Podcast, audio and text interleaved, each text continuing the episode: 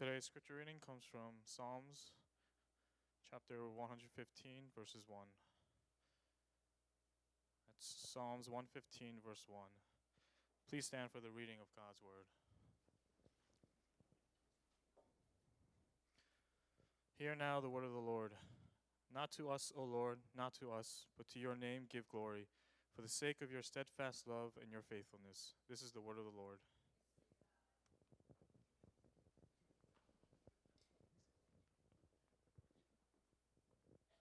Good morning, everybody.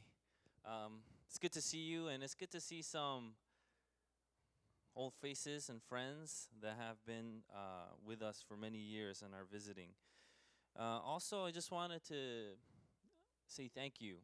I just received a Christmas gift from the affinity groups, and I'm incredibly humbled and, and actually um, really, really humbled. Uh, that you would think of me and uh, give me this gift. I promise to use it well, um, but I just wanted to thank you in person. Uh, let's pray. Living God, help us so to hear your holy word that we may truly understand, that understanding we may believe, and believing we may follow in all faithfulness and obedience, seeking your honor and glory in all that we do. Through Jesus Christ our Lord. Amen. We're continuing on our Vision ser- sermon series, and as we do so, today we're going to talk about the glory of God. Um, a little bit of a history lesson I'm sure some of you may be familiar with, but there was something called the Hundred Year War, and Henry the Fifth of England Um, is known to have been a remarkable king. In fact, uh, many believe that he would have been incredible, but he died at a young age of thirty-five from a fever. Uh, he was, um, you know, he wasn't that mature when he was younger, but once he became king, it's no, it's said that he uh, really became, in uh, in quote, Uh, from historians, honest, grave, and modest. Uh, this was a, this is a pretty famous uh, battle that happened during the Hundred Year War under Henry the Fifth, and it's the Battle of Agincourt. Um, so he left England and he took one thousand three hundred ships, eleven thousand men, and he went into France. And in the French met him and his army in Agincourt on October twenty-fifth. And so this opposing army, they had, they were very strong. They boasted many more men, and they had cavalry uh, that they used, knights on horses. And what happened was they, uh, it was almost like a scene out of Braveheart. I don't know if you've seen that movie. It's a little old. Um, not as old as this war, but it's a little old, and what they did was they had bowmen, and these bowmen had these long bows, and they would shoot these long bows, and it would totally cripple the cavalry that would come after them. But before the long bows, they put in these stakes and these like sharp uh, spears on the ground, and the cavalry would easily normally jump over, but it just so happened that that season it rained a lot and it was muddy. So they couldn't jump over these really long stakes. And they would be deterred by these stakes. The long bowmen are now just taking care of these uh, these cavalry. And they couldn't do anything about it. So eventually, they decided to turn around and go back. And there was just ruckus, chaos. As the cavalry turned around, there were also foot soldiers behind them. And they were all uh, just in all this mud. And then the English just uh, jumped on top of them. Um, French historians put it as the English in that Battle of Agincourt lost one thousand six hundred men, while the French lost ten thousand. And so this is pretty epic. And these are French historians. Shakespeare wrote a patriotic play called Henry the Fifth, and he put the English losses at just four commanders and twenty-five soldiers. Um, One thing to note about this is several years before Agincourt, um, Henry the Fifth was given this verse as a guide. Not to us, O Lord, not to us, but to your name be the glory. Um, and so he would meditate on it. And after the Battle of Agincourt, he commanded all his soldiers and men to kneel in that mud as they said Psalm one fifteen, one. In Latin, it was non nobis domine sed tibi sit gloria, which meant, not to us, O Lord, but to thyself be glory. And all the soldiers would kneel. Shakespeare has this version in his play as well, where the king declares, O God, thy arm was there, was here, and not to us, but to thy arm alone ascribe we all. And so a lot of commentators have also seen the very significance of this verse. William Wilberforce, whom we know as the person who abolished slave trade, when slave trade was abolished on that day, the passing of this bill that slave trade was abolished, he was known to have meditated on this verse, Psalm one fifteen, one. And a lot of people are now recognizing, wow, this seems like a victory verse. This is something that we meditate on when we have victory, saying, not to us, but to your name be the glory. But when you continue on reading the psalm, it's actually more of a plea than a victory chant. It's more of a plea for mercy than it is a cry of victory. And we see that this is incredibly deep. So even knowing this, when we think of William Wilberforce or Henry the Fifth and Agincourt, we see this has a very deep and profound meaning and weight for us to recognize. And so I want to pose this, these two questions as we look at what glory is. And first, first is, what is glory? What is glory? And the second question is, what do we do with this glory? What is glory, and what do we do with it? Glory in Hebrew is mostly signified by the word kavod. Kavod signifies something heavy, weighty, and its root in Hebrew was used for other words like riches, or most commonly armament. Armament is like heavy military weapons. So what when you said kavod, when you said glory, you would think heavy. When I think heavy, I want to start thinking about other things as well. You know, we live in a selfie generation. Um, what does that mean? That means we like taking pictures of ourselves. And what has happened is we have now become hyper aware of our shortcomings and failures. But we still want to be acknowledged. We still want some kind of glory, so we still post up our selfies. I'm not saying selfie is good or bad. I am just saying because of selfies, what has happened is now we have exponentially become hyper-aware of our shortcomings. Oh, my goodness. When you start taking a lot of selfies, I'm, I'm not speaking from experience, but this is what I hear. Um, anyway, uh, when you start taking a lot of pictures of yourself, you realize, oh my goodness, one eye is bigger than the other. So next time I take a picture, this one eye has to be bigger. And my smile is a little crooked. Let me smile a certain way. Some of you are relating. Some of you are like, what? What is going on? Uh, I'm that latter part. But we become hyper aware of our shortcomings. But the reason why we continue to take it is there's something about this glory and this heaviness we want attributed to us. And this is something that we really need to recognize and explore. We are also a do generation, D O generation, meaning all the people in all the multiple generations that are alive today is if you're not doing, then you are failing.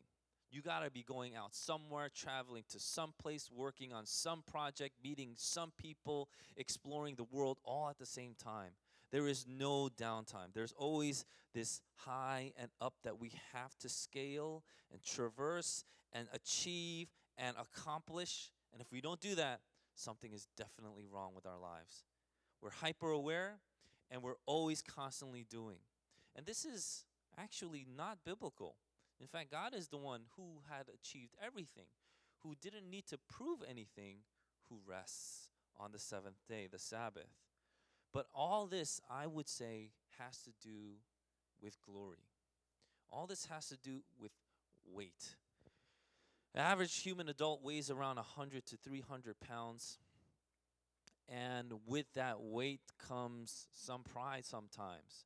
Sometimes you may weigh some men, I suppose, who are in physical competition, may weigh one hundred sixty pounds, and they would be very sad. So they would take weight gainers. So hopefully they could hit two hundred twenty pounds of pure muscle, not just, you know, McDonald's. But they would eat this uh, weight gainer so they could get muscle, and they can say, wow, I have increased from one hundred sixty to two hundred twenty pounds, maybe sixty pounds, with ninety-five percent of that being muscle. And they would achieve this. They would strive hard for it. And we fluctuate from maybe sixty pounds at most in life as a human adult, and that makes a huge difference. You know, we need to fit in some kind of outfit or clothing, so we need to lose ten pounds, twenty pounds. In my case, it's a little more. But whatever the case is, it's a fluctuation, and we fluctuate between maybe one hundred and three hundred pounds for the mo- for the vast majority of us. But let's look at a bigger picture. We may be going back and forth with muscle, with fat, whatever it is, with some kind of tissue, from one hundred to three hundred pounds. But even in creation, the creatures that we are with, let's just take the blue whale. And as much muscle as I can put on, can I challenge the blue whale and win? Can I just punch him right in that chin and knock him out? And the answer is yes, no, it's not. Obviously, it's not. And because the blue whale is so much more massive than I could ever be, even if I could put on some ridiculous amount of muscle, and let's say at my height I could put on three hundred pounds of muscle, and I'm, you know, six percent body fat or whatever, three hundred pounds in weight, I could take this blue whale on? Um, I don't think so. The blue whale weighs one hundred fifty tons on average. one hundred fifty tons. He could just crush me by just putting his upper lip on me, right? one hundred fifty tons is three hundred thousand pounds. I'm messing with three hundred pounds and imagining how great I would be at three hundred pounds, but a blue whale is three hundred thousand pounds.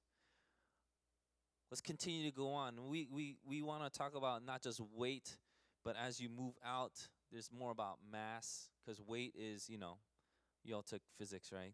Weight is about the gravity.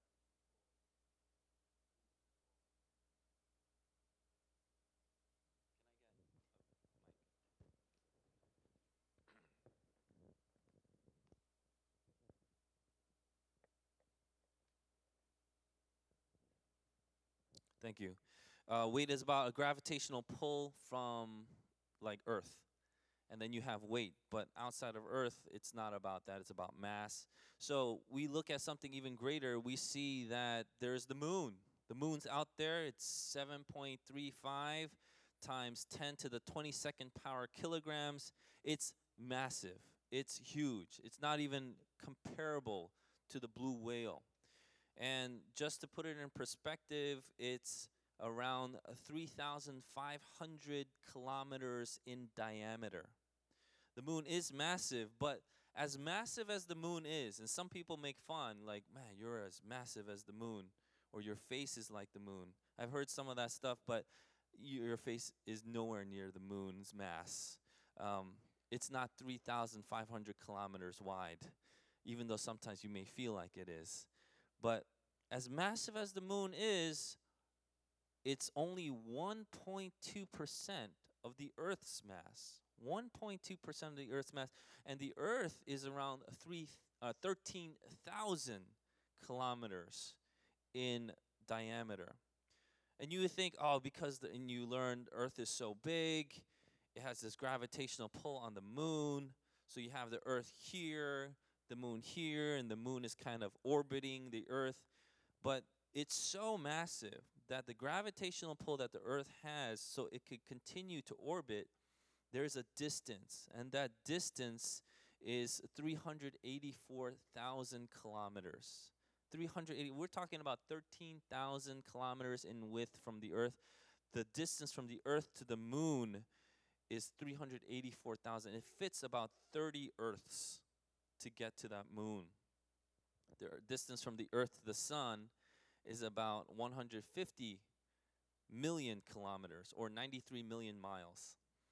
And at this point, some of you may be thinking that I should shut, shut up about the sun, but the sun is one point four million kilometers in width. This is a massive, massive size, but even bigger than the sun, one point four mil, is the Vega star. Vega's three point eight. As big as the as big as the sun is, Vega is more than two times the sun's diameter and mass. Then we have Rigel. We we were looking at one point four million kilometers, three point eight kilometers. Rigel is a little bit bigger at ninety-seven million kilometers. ninety-seven million kilometers in width. And then there is a Your Mom's So Big joke in here somewhere, but I couldn't fit it exactly. But this is massive. These stars and these heavenly bodies that we now recognize and we can see because of science, they're incredible. And this is the universe that we live in.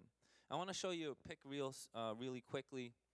And this is this you may you may know this or be familiar with it. This is famously known as the uh, pale blue dot, the pale blue dot. I don't know if you can really see it with the resolution here, but all the way on the right you will see. Oh, there's the arrow, it's magical. Um, all the way on the right you see this pale blue dot, and what this was, this was a uh, camera picture that was taken from the Voyager. The Voyager was launched in nineteen seventy-seven, prehistoric times, and as it was launched, it went about forty astronomical units, forty A Us. One astro- astronomical unit is ninety-three million miles, which is the distance from the Earth to the sun. So forty means forty times the Earth's distance to the sun. We have the Voyager go take this picture, and then it goes back. And um, we can go on to the next slide. And we see that that little pale blue dot is who we are. That's where we are. Whether you are, whether you, when we when we figured this out, and this was this happened at uh, nineteen ninety. Um, whether you were a person of faith or not of faith, when people saw this, it was moving. People needed to comment on it. People like Carl Sagan and other astrologers and cosmologists, they had to comment on it because they recognized we are so small. All the things that we have been worrying about, all the things that completely crush us and we can't move on, the things that give us stress, the things that make us lose hair, get wrinkles, get bags under our eyes, make us lose sleep over. If you think about it, this puts a lot into perspective, the pale blue dot. And now the Voyager continues to go on, and now it's, I think, um, around one hundred thirty astronomical units away, and they disabled the camera because you can't take anything of anything. And this is how small we are compared to the incredible bodies, the heavenly bodies that we are surrounded with, that are in the universe. Thank you for the putting the picture up. That's why when you think about it,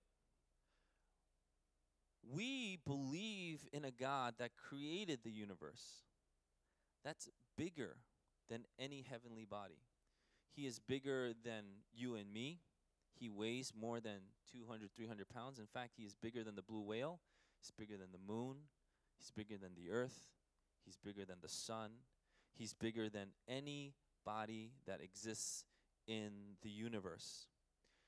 If you think about it, that's why what Moses says in Exodus, show me your glory, show me your heaviness, show me your weight, is a crazy statement.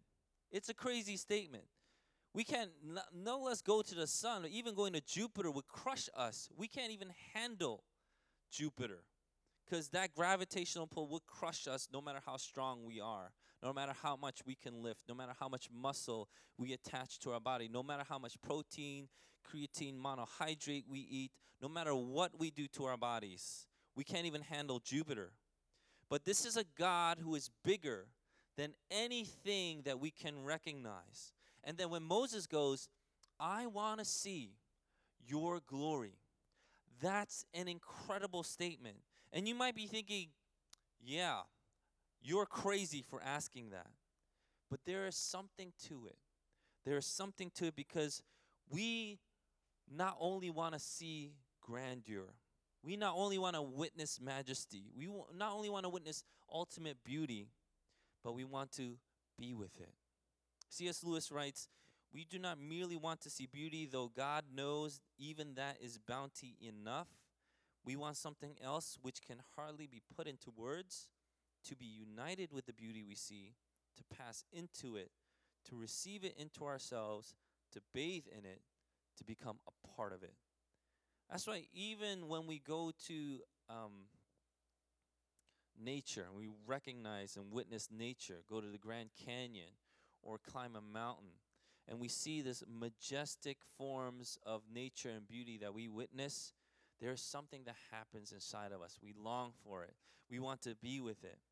And what happens also is even though we can see a great spectacle or even a great achievement, and that draws us to itself, and we're in that pocket, we're still not satisfied. It doesn't last. So then we can either go from high to high, never really being able to settle on anything, or we could go for the real deal. The real deal, even if it kills us. And this is what Moses recognized. Moses is like, I want to see your glory. God's like, you're going to die. There's no way you could survive. He's like, I want to see your glory.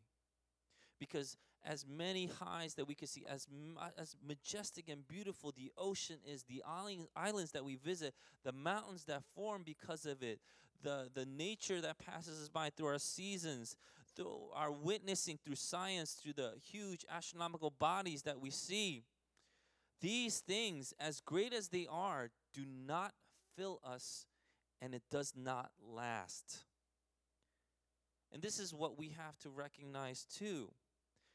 How long are we going to be satisfied with crumbs on the floor when these crumbs were only meant for us to look up to the feast that is prepared at the table of God? We are now in the place where Moses was. We have this longing, but we just can't. We have the longing in our hearts, but we can't. Why? Romans chapter three, verse twenty-three gives us a little bit of insight. And knowing this, this blew me away. Romans chapter three, verse twenty-three says, for all have sinned and fall short of the glory of God. For all have sinned and fall short of the glory of God. In Hebrews chapter one, verse three says, he is the radiance of the glory of God, then the exact imprint of his nature, and he upholds the universe by the word of his power. The God that we believe in, the God that exists, rules over the universe with just words. That's how powerful and massive he is. And when we sin, we fall short of this glory, and we cannot take it because that sin is going to kill us as we approach the heaviness and the weight of God. We want it so bad. We want to see something bigger than the universe. We do. As massive as it is, we want to see something more mysterious and incredible than the deepest depths of the ocean that we, we could have ever gone to. We want to know something bigger that's alive than the biggest blue whale that we know. But we can't because it's going to kill us. And the Bible shows us why. It's because we have fallen short of the glory of God through our sin. And this is a kind of a sad story. If you think about it, this is something that we long for, but we can never get. It's like a druggie that continues to take drugs, but can never reach the ultimate high that she or he wants. It's basically humanity. And it's a sad story. But fortunately for us, it doesn't end that way. In Philippians chapter two, verse seven, it says, "He emptied himself, taking the form of a servant, being born in the likeness of men." If God came down as he was, it would completely crush us and destroy us. There is no amount of holiness and strength and glory we could have achieved to withstand the glory of God or to even witness it. So God came to us, and he emptied himself of his glory, of his kavod, of his weightiness, so that it wouldn't crush us. And he took on a form of a servant, being born in the likeness of us. Now we can only imagine this, but imagine, just as we've, uh, we've memorized last week, now imagine the eternal, infinite, and unchangeable God come to earth as a man, small, human, fragile. He's eating bread because he gets hungry. Not only that, he wasn't even the highest or richest or strongest of these tiny human beings on this tiny earth, on this universe. No, but he didn't even have a place to rest his head. The infinite God, bigger than the universe, would humble himself to this degree so that he could be with us. Philippians two continues on to say that, and being found in human form, he humbled himself, being obedient to the point of death, even death on a cross. That's how far he went to humble himself. That when we came, when he came and we saw him, we were jealous. How can someone so fragile, someone without any weight at all, hold so much holiness and perfection? That's not right. That's not right. And we killed him. But death could not hold him, and he rose again, so that anyone who believes in him will also be raised with him in life as well. So when we exclaim, "Not to us, O Lord, not to us, but to your name give glory, for the sake of your steadfast love and your faithfulness," we are recognizing that we are not the ones that we should be putting the weight on. We are not the ones that we should be putting the recognition on. The more selfies we take, the more we start to see our blemishes and shortcomings.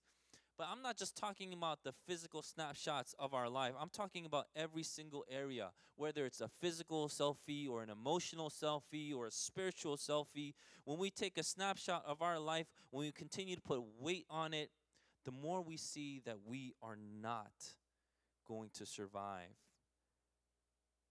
Why are we so deluded into in this need to convince ourselves that we are beautiful regardless then?